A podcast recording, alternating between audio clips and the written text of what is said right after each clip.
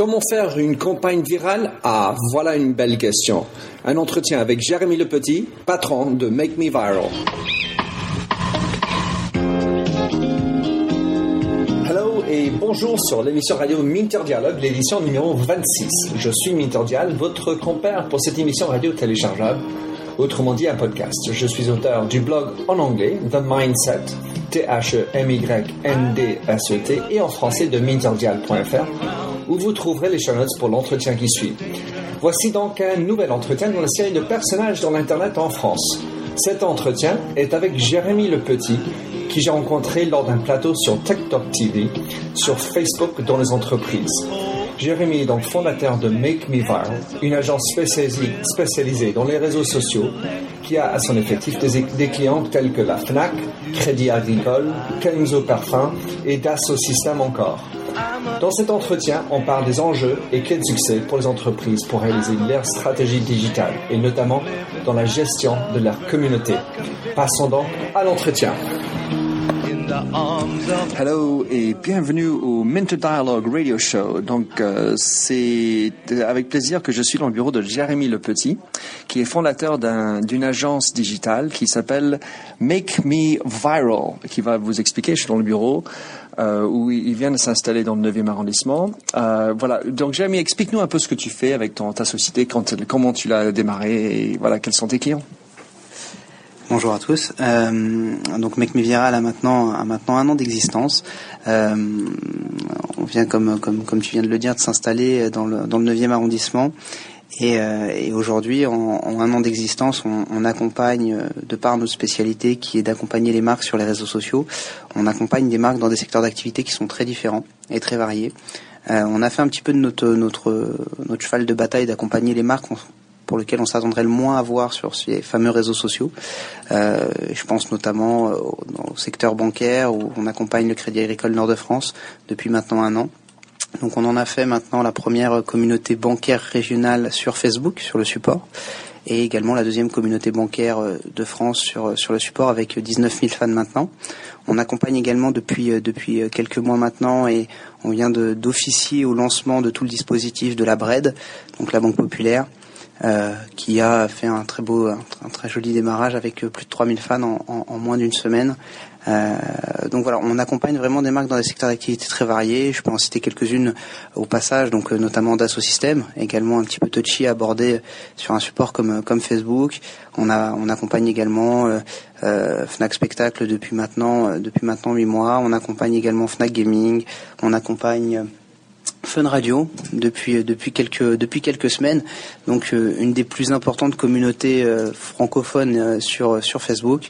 On accompagne par la même occasion on accompagne Interparfum qui représente le groupe qui qui distribue les marques. Van Cleef Arpels Lanvin Nickel.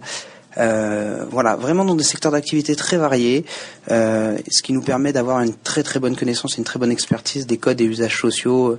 Et j'entends par là sur Facebook et je citerai beaucoup Facebook puisque c'est le réseau social de référence aujourd'hui euh, et ce qui représente 95% de notre nos demandes et notre et notre et notre activité euh, à ce jour. Alors, quand tu dis que tu accompagnes ces, ces sociétés, que ce soit dans le finance ou la radio ou euh, Fnac à la billetterie, qu'est-ce que ça veut dire au, au concret? Alors en fait, on distingue notre métier euh, sur trois postes d'activité. Le premier, c'est un poste de conseil et de consulting, euh, notamment lié à la définition stratégique du positionnement d'une marque sur sur un support comme euh, comme Facebook. Euh, J'entends également dans le dans le consulting toute la partie définition de la structuration de ce positionnement. Donc quel quel quel dispositif on va mettre en place et de quelle façon est-ce qu'on va structurer l'empreinte de la marque sur un support comme comme celui de Facebook. Et enfin, dans cette partie consulting, j'entends également l'aspect formation, puisqu'aujourd'hui, euh, le seul métier que nous ne faisons pas, et, c'est notre parti pris, et j'expliquerai peut-être un petit peu plus tard pourquoi, euh, c'est l'aspect community management. Donc nous, nous avons pris l'option de former les équipes à, à, l'utilisation et à l'usage de Facebook d'un point de vue professionnel, de façon à assurer un transfert de compétences. Le deuxième, le deuxième pôle métier chez nous, c'est le métier de production. Donc, par la production, j'entends la production d'applications Facebook et la production d'onglets personnalisés. Les deux étant intimement liés. Euh, le premier étant l'application Facebook qui représente l'outil qui va être l'outil qui va utiliser au mieux la viralité intrinsèque du support et l'onglet personnalisé pardon qui euh, représente la personnalisation de l'espace social le tout le tout le, côté unique qu'on va donner à, sa page Facebook et à, et à sa et à sa fanpage le troisième métier qu'on distingue chez nous c'est la gestion et l'accompagnement des marques dans leur euh, gestion de campagne sur Facebook donc on distingue trois types de campagnes qui sont similaires dans la forme et qui se distinguent en fait essentiellement par l'enjeu. La première de ces campagnes, c'est la campagne dite engagement. Donc on va générer du trafic vers le dispositif Facebook qu'on a mis en place, vers la page Facebook, de façon à susciter un engagement de la part de ces utilisateurs Facebook et de façon à générer une communauté. Ça c'est différent de recrutement quelque part. C'est euh, différent, enfin c'est du recrutement, mais c'est du recrutement voué au dispositif social, le web social, on distingue justement une autre campagne, un autre type de campagne qui sont ce qu'on appelle des campagnes performance où on va générer du trafic vers un site extérieur, vers une source extérieure à Facebook. Donc ça va être l'utilisation de Facebook dans une logique de support traditionnel web où on va euh, capter les utilisateurs pour les rediriger vers des landing pages spécifiques qui sont hors Facebook, donc sur lesquels on peut mesurer un ROI, dire presque parfait, puisque on est capable de dire que cet utilisateur nous a coûté tant au clic et va nous rapporter tant si on le redirige vers un site e-commerce.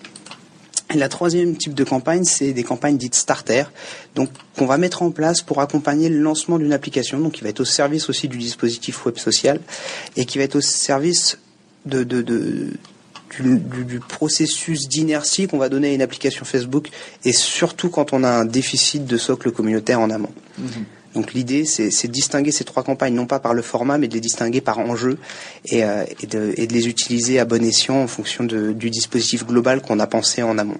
Ok, donc tu as parlé de la formation par euh, donc de, former le format, enfin tu, tu formes à faire le community manager. Qu'est-ce que ça, à quoi ça correspond? On distingue deux types de formation. Euh, il y a la formation de l'accompagnement du community manager qui va être une fois qu'on a déjà entamé un processus, euh, on a déjà entamé un processus de positionnement, on va définir avec lui quels sont les guidelines de son positionnement, quelle est la charte d'utilisation qu'on va aborder sur le, qu'on va approcher sur le support, euh, et on va lui donner toutes les clés et les astuces euh, qui vont faire toute la différence entre un positionnement artisanal et un community management artisanal et un community management très professionnel et qui reprend les codes et usages sociaux et qui reprend toutes les petits leviers d'action qu'il va y avoir sur Facebook, qui est une formidable boîte à outils, mais dont on n'a pas forcément toujours connaissance de ces de ces de ces micros outils qui vont faire toute la différence. Euh, la deuxième la deuxième type de formation se fera plus en amont, c'est euh, une forme d'évangélisation auprès de certains décideurs ou auprès de certaines communautés de décideurs dans une entreprise, et on va les former plus à à l'usage professionnel qu'on peut avoir de Facebook. Pour certains, il y il y a des idées reçues, il y a des, une mauvaise image du support, où il y a des, euh, plutôt des, une tendance à, concevoir le support comme un frein à la croissance de leur propre entreprise ou parfois à avoir tendance à croire que le support est un support adolescent. Euh, il va falloir travailler sur ces différents freins et leur présenter le support dans une utilisation très professionnelle et leur présenter le support dans son utilisation, euh, dans ses possibilités, dans toutes ses possibilités de génération de business. Et euh, elles sont nombreuses. Et même si, d'ailleurs, ça avait fait l'office d'un débat qu'on avait qu'on avait eu ensemble sur Talk TV, euh, même si effectivement le, Facebook peut, avoir, peut avoir une, notion un petit peu envahissante et on peut avoir tendance à croire que les marques vont, vont fuir ce support. Aujourd'hui, Facebook ne favorise pas les marques, favorise bien évidemment les utilisateurs. Et tant que Facebook favorisera les utilisateurs, les marques seront intéressées par ce support qui, qui aujourd'hui euh, aujourd'hui est un petit peu euh, leur Eldorado et leur, leur, leur levier de croissance, euh, surtout en 2011. Je ne connais aucune, euh, aucun interlocuteur aujourd'hui qui, ne me, qui ne me parle pas de Facebook comme étant une priorité ils y vont encore, pas toujours avec vitesse. Alors pour revenir sur la formation, tu as, deux formes. Il y a la formation on va dire, d'évangélisation de certains groupes, on va dire les, cadres exécutifs peut-être, et juste explique que, dans quelle forme c'est, c'est une heure, c'est, c'est modulable, comment, et puis le deuxième, avec le community manager, est-ce que tu peux nous parler de quels sont les effets leviers dont tu parles, qui sont effectivement ces aspects euh, qui font que ça gicle? Mm-hmm. Le, la formation Facebook professionnelle va définir plus, enfin, va préciser quels sont les différents formats existants sur Facebook. Euh, on est sur un, module de formation qui dure une demi-journée à peu près, euh, mais qui peut être ensuite spécifié en fonction des besoins à un secteur d'activité. Euh, sur la formation Facebook Pro et donc justement cette forme d'évangélisation qu'on va faire auprès des décideurs, on va vraiment leur expliquer chacun des outils qu'on peut mettre au service de leur dispositif et quels en sont les effets. Vraiment de façon à, les aider dans la compréhension du support et à les aider dans leur prise de décision, ne serait-ce que sur le go-no-go. Savoir est-ce que je positionne ma marque? Oui et pourquoi? C'est une question qui est assez récurrente, c'est pourquoi est-ce que j'irai? Euh, donc cette formation va les aider à comprendre. On pourrait parler d'ateliers, d'ateliers de, de, de, de, compréhension. On parle de formation, mais ça pourrait prendre divers, divers, euh, diverses euh, désignations. Ça pourrait être également une conférence.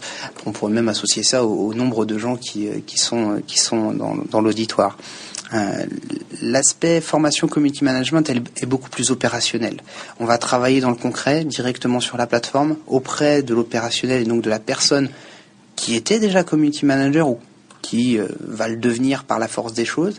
Et on va donc lui enseigner toutes les... Et je parle vraiment de petites astuces parce que parfois c'est un rien qui va distinguer un community management artisanal et un community management de qualité et, très professionnel. Euh, on va lui expliquer par des business cases ou par des, euh, des études de cas, on va lui expliquer ce qui, les best practices qui sont à mettre en, en place, on va lui montrer également euh, dans l'outil statistique un petit peu nébuleux de Facebook quelles sont les courbes à suivre impérativement et quelles sont les bonnes statistiques à suivre euh, de façon à piloter son community management. On va lui expliquer également quelles sont toutes les pratiques liées euh, à un dispositif international et liées aux spécificités de son, de son, de son dispositif et de sa marque. Alors je suis intéressé par ça. Donc un dispositif international, je suis basé à Paris, j'ai la vente en cinq pays. Quels, sont des conseils? Alors, si je suis basé à Paris et que, et que, et que je vends dans cinq pays, euh, déjà il va falloir distinguer quel est le poids et la force de chacune des entités présentes dans ces différents pays. Est-ce que pour ce pays on est, on a une seule et même marque? Est-ce que ce sont des marques ombrelles qui est ensuite euh, représentée dans chacune des pays par une entité spécifique avec sa propre marque? Donc il va falloir prendre en considération toutes ces spécificités-là, de façon à déterminer est-ce que je crée une seule fanpage commune et internationale, ce vers quoi nous pousse Facebook, parce qu'il nous donne des outils pour le faire, ou alors est-ce que je vais avoir plutôt tendance à créer une fanpage pour chacun des pays avec un community management qui va être attribué à chacun de ces pays.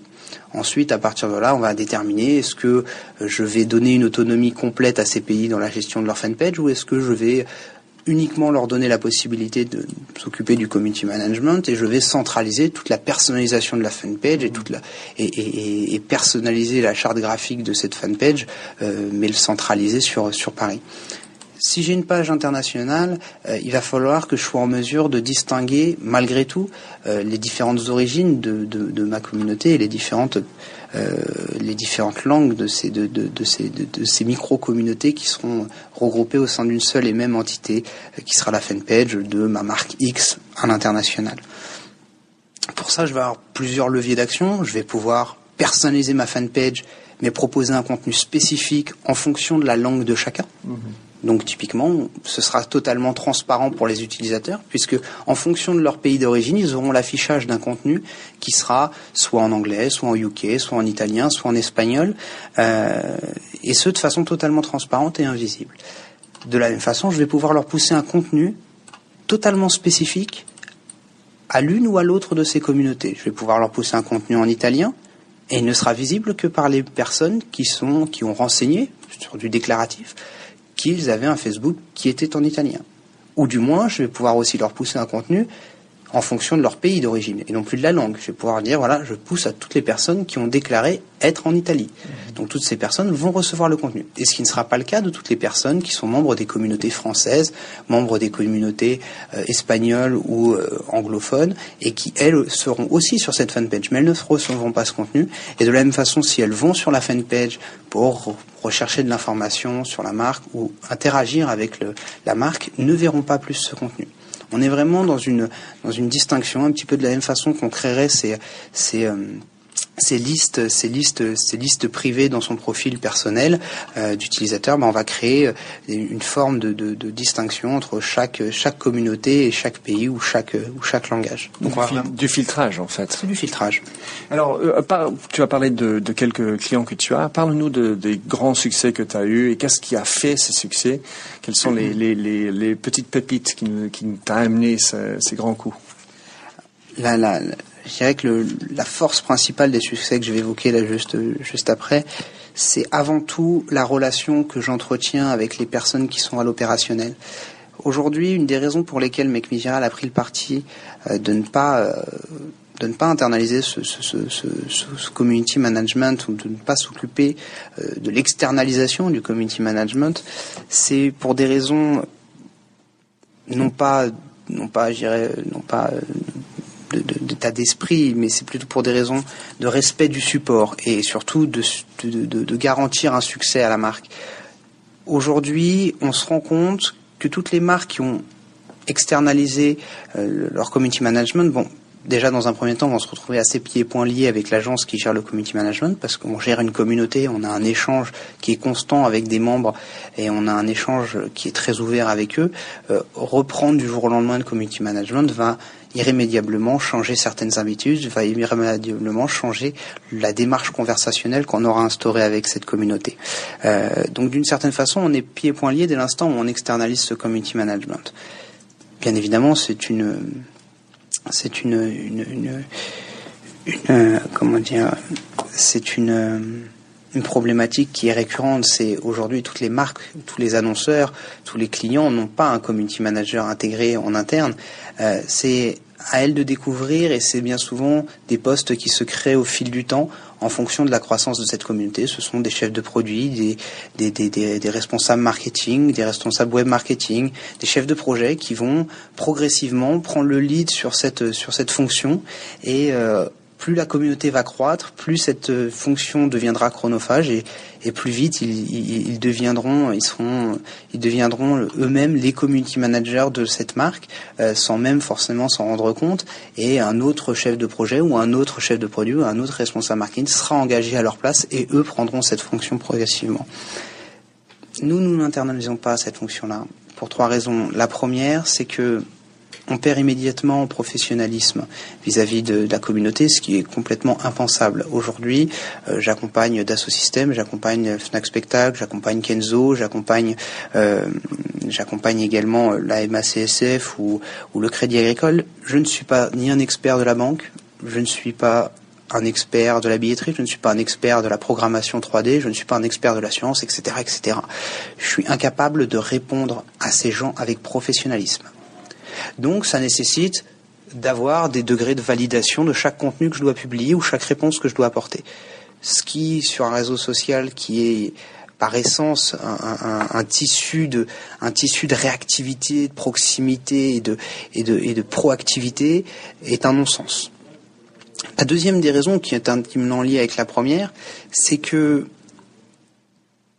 je suis pas transversal dans l'entreprise. Je suis pas capable d'aller rechercher la réponse aux informations qui me sont demandées euh, au sein des différents services sans avoir une perte de temps. Donc encore une fois, on est dans une perte de réactivité et de proximité. au-delà du professionnalisme que je n'ai pas, j'ai en plus un besoin d'aller chercher des informations auprès d'interlocuteurs que je ne connais pas. Enfin, c'est quelque part, c'est pas trop loin quand même d'un community manager qui est en interne de la société, parce que cette personne ne peut pas connaître tout, ne peut pas connaître tout le monde non plus. Mhm. Donc c'est juste euh, accentuer les problèmes que a une seule personne pour essayer de gérer toute une communauté. C'est vrai qu'un community manager aura déjà ces problèmes-là, mais imaginez la façon dont ils peuvent être accentués lorsqu'on est à l'extérieur. Euh, quand on est interne à une société, on va à un moment donné avoir accès à des listings de personnes, on va pouvoir se renseigner de façon quasiment instantanée sur qui est qui et qui serait à même de nous renseigner. On va avoir différents interlocuteurs autour de nous qui pourront nous donner des renseignements ou nous préciser le nom de cette personne.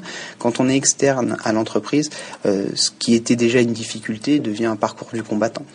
Euh, donc Déjà, pour, ne serait-ce que pour ces deux raisons-là, on n'y serait pas allé sur le, sur le community management et on ne le conseille en aucun cas à nos clients. Euh, la troisième des raisons, c'est au-delà de la transversalité, au-delà du professionnalisme, c'est bien évidemment euh, la validation de tous les contenus. La validation de tous les contenus qui vont encore une fois faire perdre en réactivité, qui vont encore être un non-sens pour un positionnement web social. Euh, je n'aurai pas de réactivité parce que mes contenus devront être validés en amont, parce que je vais avoir une échelle de validation et que comme on est dans l'instantané, bien évidemment on ne répond pas toujours en instantané. Euh, toute cette communauté est consciente qu'il y a un individu derrière qui, publie, qui a des week-ends, qui a. C'est pas le problème. Le problème c'est de pouvoir répondre avec des délais satisfaisants et avec une réponse adéquate. Et cette réactivité, je ne l'aurai pas si je suis externe à l'entreprise. Alors si je, pense à, ces problèmes qui sont inhérents, innés ou inhérents dans les entreprises, euh, parce que en fait quelque part la gestion d'une communauté est à la base de ce que tu fais et à la base des préoccupations de beaucoup de marques. Quels sont les problèmes que tu, rencontres dans ta démarche qui est quand même de de laisser l'autre faire son community management quelque part dans la société. Quels sont les problèmes que tu vois qu'ils rencontrent dans cette gestion euh, de community management? Les, problèmes liés à la gestion du community management vont souvent être liés à l'évolution même du support. Euh, le community manager, et c'est là qu'on peut aussi lui apporter notre aide et notre soutien, c'est qu'il va être concentré sur sa tâche et sur sa propre communauté. En même temps, on lui demande d'être communautariste dans un réseau social qui est ouvert. On va lui demander quand même d'être communautariste et donc d'être centré sur sa communauté et sur ses problématiques. Le gros problème qui va se poser à lui, ça va être au-delà de l'évangélisation qu'il va avoir à faire de son travail auprès, de, auprès des membres de sa hiérarchie ou auprès des membres de son entreprise, euh, bien que les résultats euh, positifs aidant à sa démarche, euh, le gros problème qu'il va rencontrer, c'est l'évolution même du support. Et nous, on va lui apporter des solutions au niveau de notre veille marketing et de notre veille technologique. Aujourd'hui, on est en plein cours, là, en ce moment, ces derniers jours, d'une évolution majeure de Facebook et notamment de Facebook et de ces pages Facebook, des pages Facebook liées aux entreprises et dédiées aux entreprises qui sont en pleine évolution. Et aujourd'hui, beaucoup de community managers sont dans le flou euh, sur les différentes fonctionnalités qui leur étaient avant facilement accessibles et qui maintenant sont remodelées, retravaillées par Facebook sans en avertir euh, au-delà d'une petite preview avec un petit tutoriel d'explication mais sans rentrer dans le détail ils vont vite se retrouver perdus. Et euh, c'est notre travail d'apporter une veille marketing et une veille technologique, et également de trouver ce qui va se faire de mieux chez, chez leurs voisins, dans un secteur peut-être identique, mais peut-être également différent, et d'aller euh, leur proposer de travailler d'une façon un peu différente, mais euh, de remodeler ce qui a déjà été vu ou ce qui a déjà été bénéfique à une marque et de le retravailler pour que ce soit bénéfique à la leur.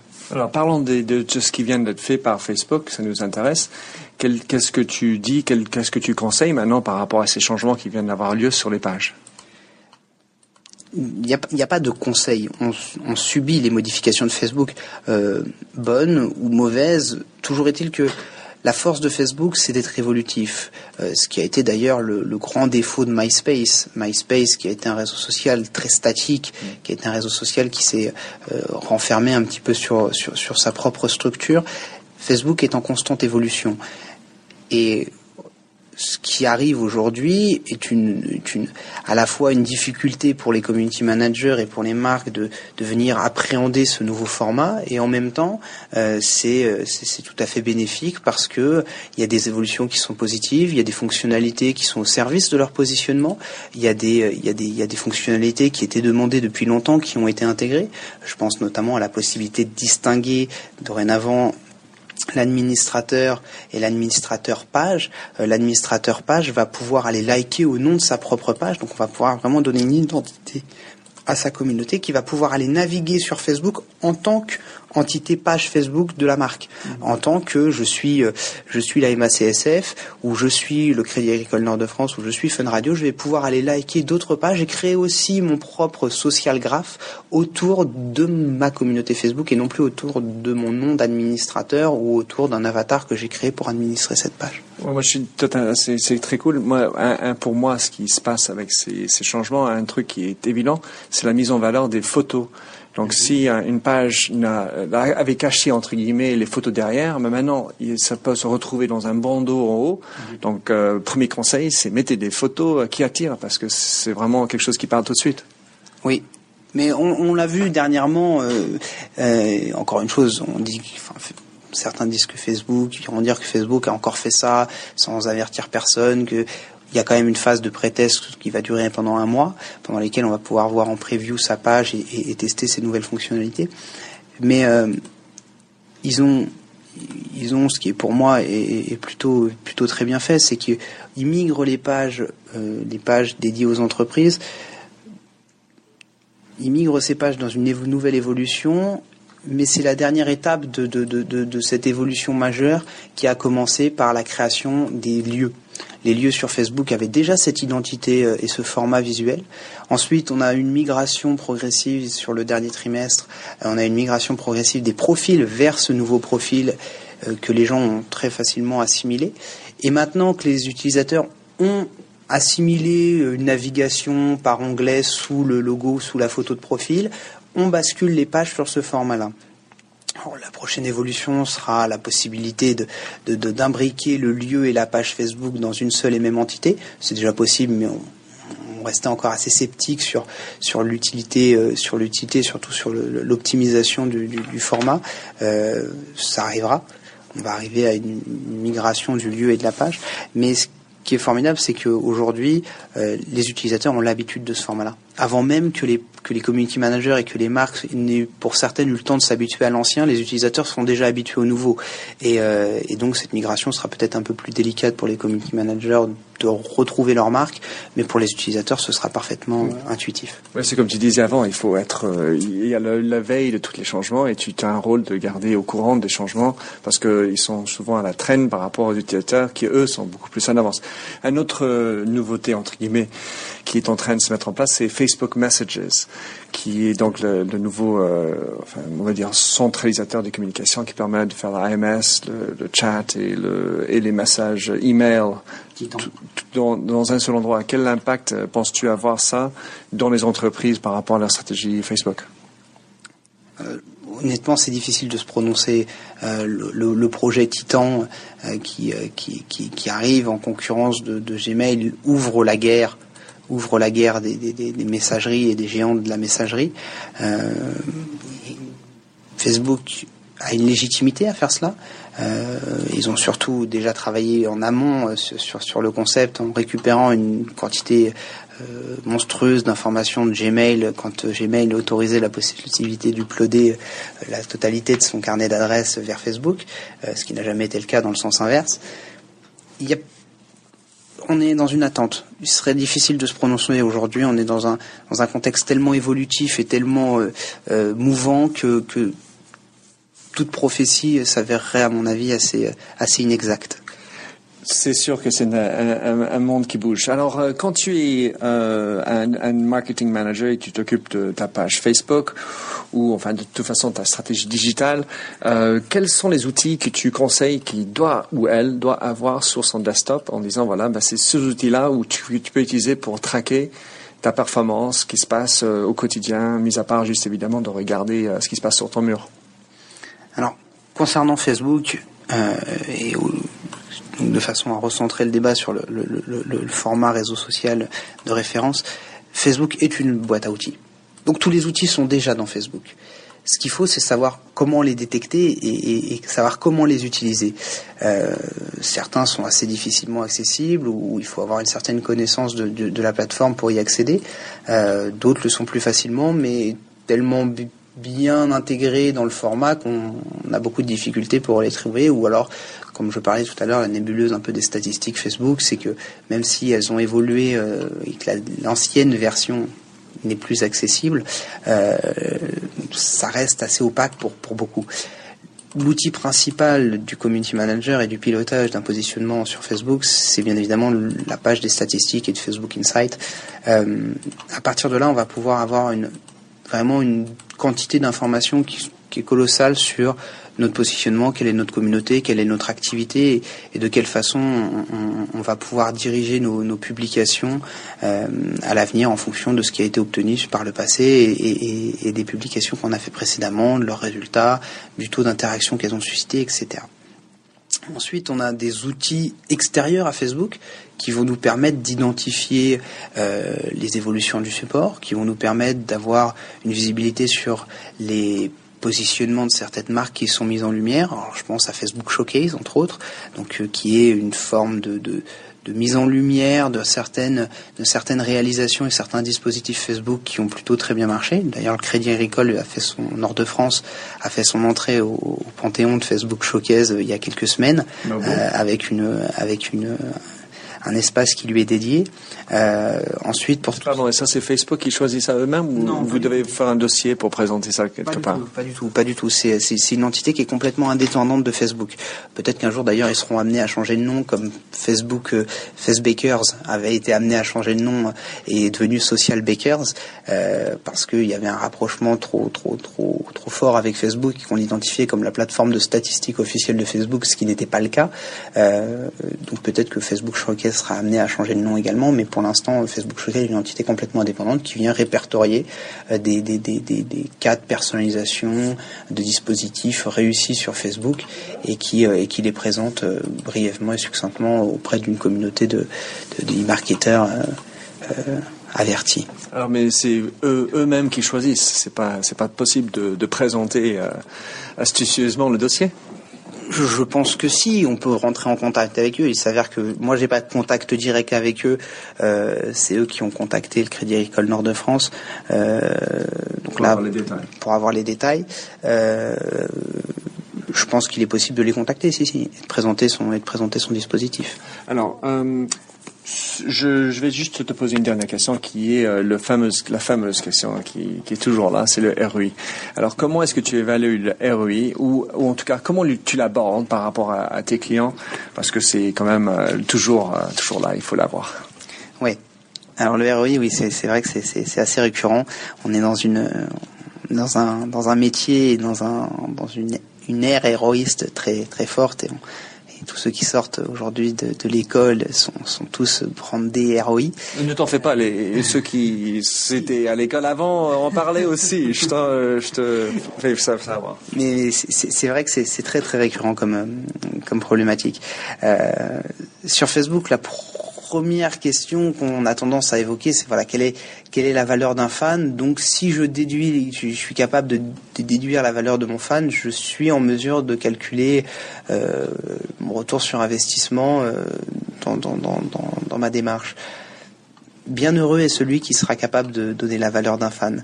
Euh, un fan aura une valeur qui sera liée à de multiples facteurs.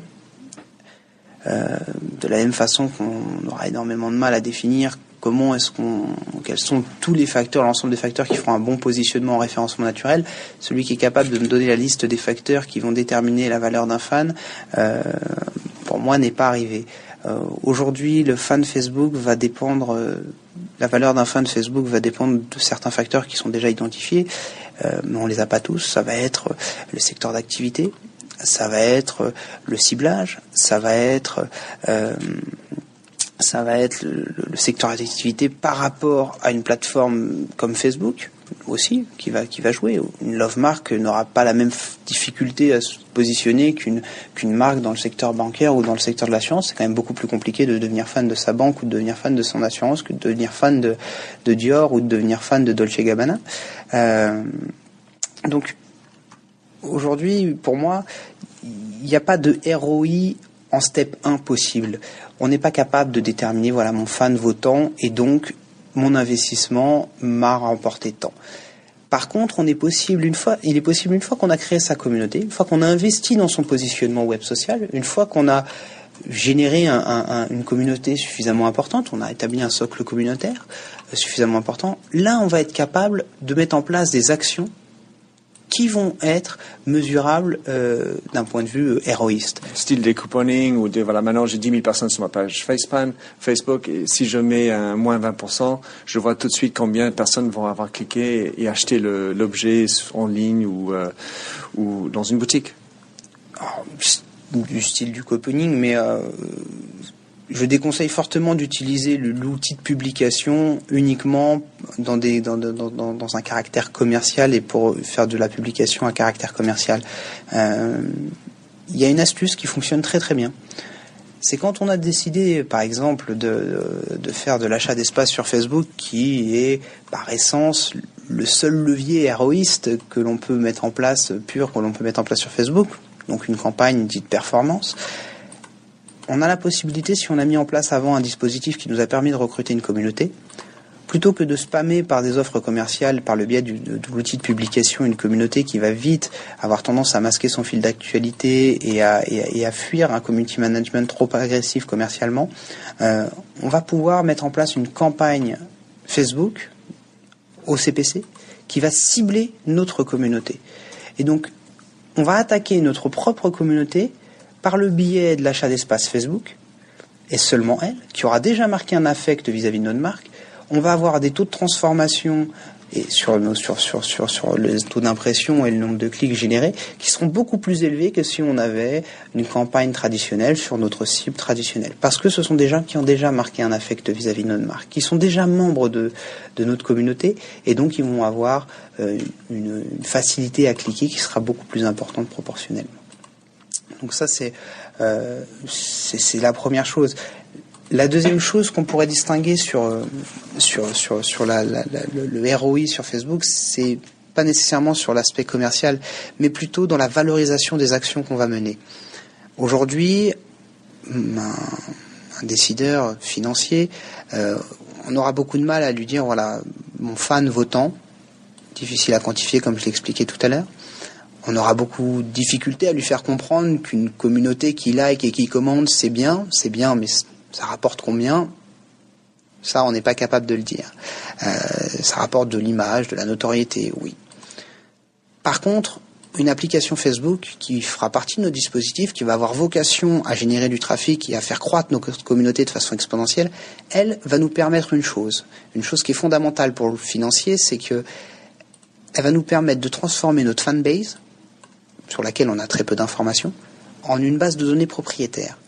On va pouvoir convertir un nom prénom d'un fan lambda qu'on ne pourrait absolument pas extraire en une base de données qualifiée et qui va nous donner en plus la possibilité de collecter son adresse email opt-in et tout un tas d'informations en fonction des demandes de permission qu'on va associer à cette application. Notre recommandation, c'est bien évidemment d'avoir des demandes de permission qui sont en corrélation avec le dispositif applicatif qu'on a mis en place de façon à garder une démarche Facebook friendly et que l'utilisateur ne se dise pas voilà il y a cinq demandes de permission c'est juste pour me collecter de l'information parce que l'expérience sociale que j'ai derrière ne nécessitait pas ces demandes de permission. De toute façon euh, l'utilisateur ne s'y trompe pas et sur une demande de permission simple c'est-à-dire information standard nom prénom photo de profil plus sexe plus l'adresse email en opt-in on a déjà plus de 30%, environ 30% d'utilisateurs qui refusent la demande de permission. Donc qui accèdent à l'application mais qui refusent la demande de permission. On va dire que déjà on a une première étape de capitalisation, ces gens-là sont fans. Puisque pour accéder à l'application, ils sont nécessairement passés par notre onglet, passés par notre page, et donc sont devenus fans de notre, communauté. Donc tu vas te retrouver avec 70% de, de ces personnes-là, au moins avec un email adresse au moins avec un email adresse sur cette première opération. Peut-être que sur la suivante, euh, on aura, euh, on aura à nouveau 70%, mais qui aura permis de d'avoir 100% de notre communauté qui fera, qui sera en basé et sur lesquels on aura le nom, le prénom, l'adresse email opt-in. On va pouvoir également intégrer euh, dans ces applications la possibilité de faire une adhésion à la newsletter et toutes ces toutes ces adhésions et toute cette base de données, elles, pour le financier et pour le, même pour le marketing, a une valeur.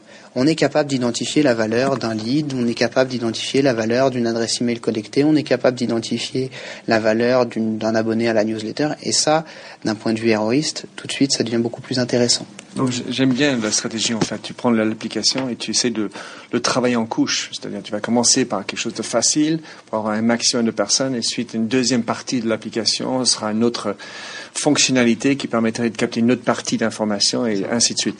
Bon, je te remercie pour ça, Jeremy. Alors j'ai, euh, il y a récemment, j'ai fait une conférence et j'ai dit que Facebook allait se faire acheter par Microsoft pour 75 milliards cette année. Euh, on parle beaucoup de Facebook. Est-ce que tu penses derrière ça, c'est possible? Et où? Quelle est la pérennité de Facebook? Euh, et est-ce que c'est une question qui peut avoir un impact sur la stratégie que tu veux mettre en place? Facebook sera encore là dans 10 ans de la même façon que Google est là. Euh, Aujourd'hui, on n'est plus dans un effet de mode, on est dans un effet de société. Il y a 500 millions d'utilisateurs dans le monde et ça évolue constamment. Que Facebook se fasse racheter ou non, euh, éventuellement, la pérennité de Facebook ne réside pas dans le fait qu'il se, se fasse racheter ou non. La pérennité de Facebook réside dans le fait qu'elle continue son évolution permanente. Tant que Facebook continuera à évoluer, Facebook attirera les utilisateurs. Dès l'instant où il cessera d'évoluer, les utilisateurs s'en lasseront à un moment donné. Donc c'est en son évolution que Facebook euh, conservera sa pérennité et assurera sa pérennité. Donc moi, j'ai pas d'inquiétude sur mon business model, j'ai pas d'inquiétude sur sur mon, sur, sur, sur l'avenir d'une société comme, comme, comme Make Viral. Euh, Aujourd'hui, les marques ont besoin de se positionner et on se rend compte qu'il y a une récurrence dans les opérations. Le dispositif de départ n'est que l'amorce d'une succession d'opérations parce qu'une fois que la communauté existe, il faut l'animer, il faut la fidéliser, il faut continuer à conquérir. Euh, on va arriver peut-être à un moment, et ce sera le cas dans deux, trois, quatre ans, à avoir une saturation euh, une saturation dans un secteur d'activité ou dans un autre entre les différents interlocuteurs qui se seront un peu partagés euh, le gâteau des utilisateurs où les gens seront fans de deux, trois euh, communautés ou membres de deux, trois communautés dans le même secteur d'activité. ça, ça, ça, ça, ça, n'enlèvera en rien la pertinence de ce canal, tant le, l'échange direct et, et, brut avec, avec les gens sont, sont fascinants pour, pour les marques et, et finalement vont devenir de plus en plus euh, indispensables pour les marques. De toute façon, moi je dis toi bien que je pense que même si ça disparaît, tout ce qu'on a appris, tout ce qu'on est en train de faire, d'abord, ça va avoir une valeur. Deuxièmement, c'est un apprentissage. Et en trois, on n'a pas terminé de voir les évolutions, comme tu dis. Moi, je pense qu'ils vont avoir beaucoup d'innovations à, venir, notamment dans l'aspect mobile sur Facebook. Et puis, il va y avoir peut-être une flopée d'autres manières de que Facebook va s'intégrer. Pourquoi je pense à Microsoft? Imagine-toi avoir euh, Outlook et Facebook intégrés sur le desktop. Parce qu'aujourd'hui, il y a plein d'entreprises qui continuent à pas mettre Facebook parce que oh, bah, c'est pas du travail. Mais imaginons Outlook a une, une version entreprise avec Facebook embedded dedans. J'imagine euh, juste beaucoup d'autres opportunités pour les entreprises sur Facebook. Donc ça me fait pas peur, moi, personnellement non plus. Oui, c'est sûr. Mais euh, c'est un petit peu comme, comme Facebook, qui aurait pu, euh, il, y a, y a, y a cinq ans à peine, imaginer ce type de réseau. Finalement, qui se distingue de MySpace par quelques fonctionnalités au départ seulement, et c'est juste ces quelques fonctionnalités qui ont envahi le monde, euh, qui ont permis à ce réseau d'envahir le monde. Euh, donc, qui sait ce qui sera créé demain? Euh, Si je le savais, je le créerais et, je serais Mark Zuckerberg dans, dans, dans 5-6 ans. Entre-temps, Jeremy Le Petit, comment est-ce qu'on peut te retrouver si on a besoin, envie de t'avoir tes services? Eh bien, il y a le site internet qui est sorti depuis depuis quelques semaines, donc makemeviral.com. Et puis il y a bien évidemment la, la fanpage Make Me Viral euh, sur laquelle vous pouvez euh, avoir mes coordonnées. Euh, sinon, j'imagine que tu laisseras aussi mes coordonnées sur ton sur ton blog. Ouais, formidable. Jeremy, je te remercie beaucoup. Merci à toi.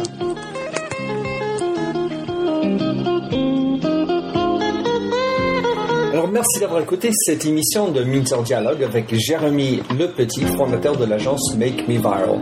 Vous trouverez les show sur minterdial.fr. Vous pouvez également souscrire au show Minter Dialogue sur iTunes, où vous trouverez d'autres entretiens dans cette série d'hommes et de femmes de l'Internet en France dont Thibault Lepellec, Viadeo, Project Manager fondateur de Meilleur Coiffeur, Fabrice Epelboin de Read Write Web, Jacques Laure de Laurent Merlin, Vincent Ducré, conseiller Internet au gouvernement, ou encore Anne-Sophie Baldry qui est désormais chez Facebook.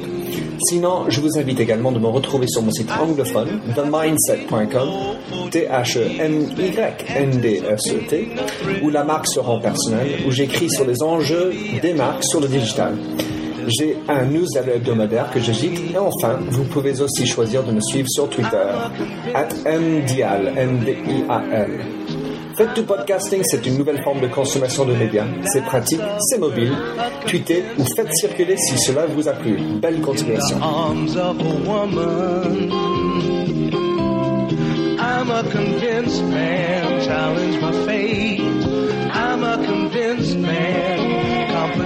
competition's innate, a convinced man in the arms of a woman. Despise revenges and struggle to see. Live for the challenge so life's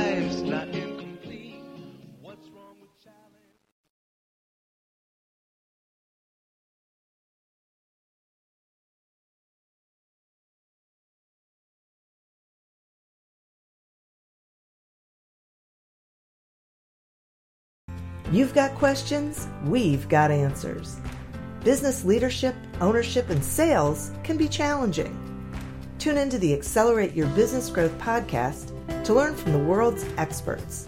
Join me, your host, Diane Helbig, as I chat with people who have expertise in various areas of business. You'll enjoy the lively conversations that are focused on providing you with the ideas, tips, and suggestions you need to realize greater success. Get what you need for your business when you need it from the people who have the answers. Accelerate Your Business Growth is part of the Evergreen Podcast Network and is available on Apple, Spotify, or wherever you listen to your favorite podcast.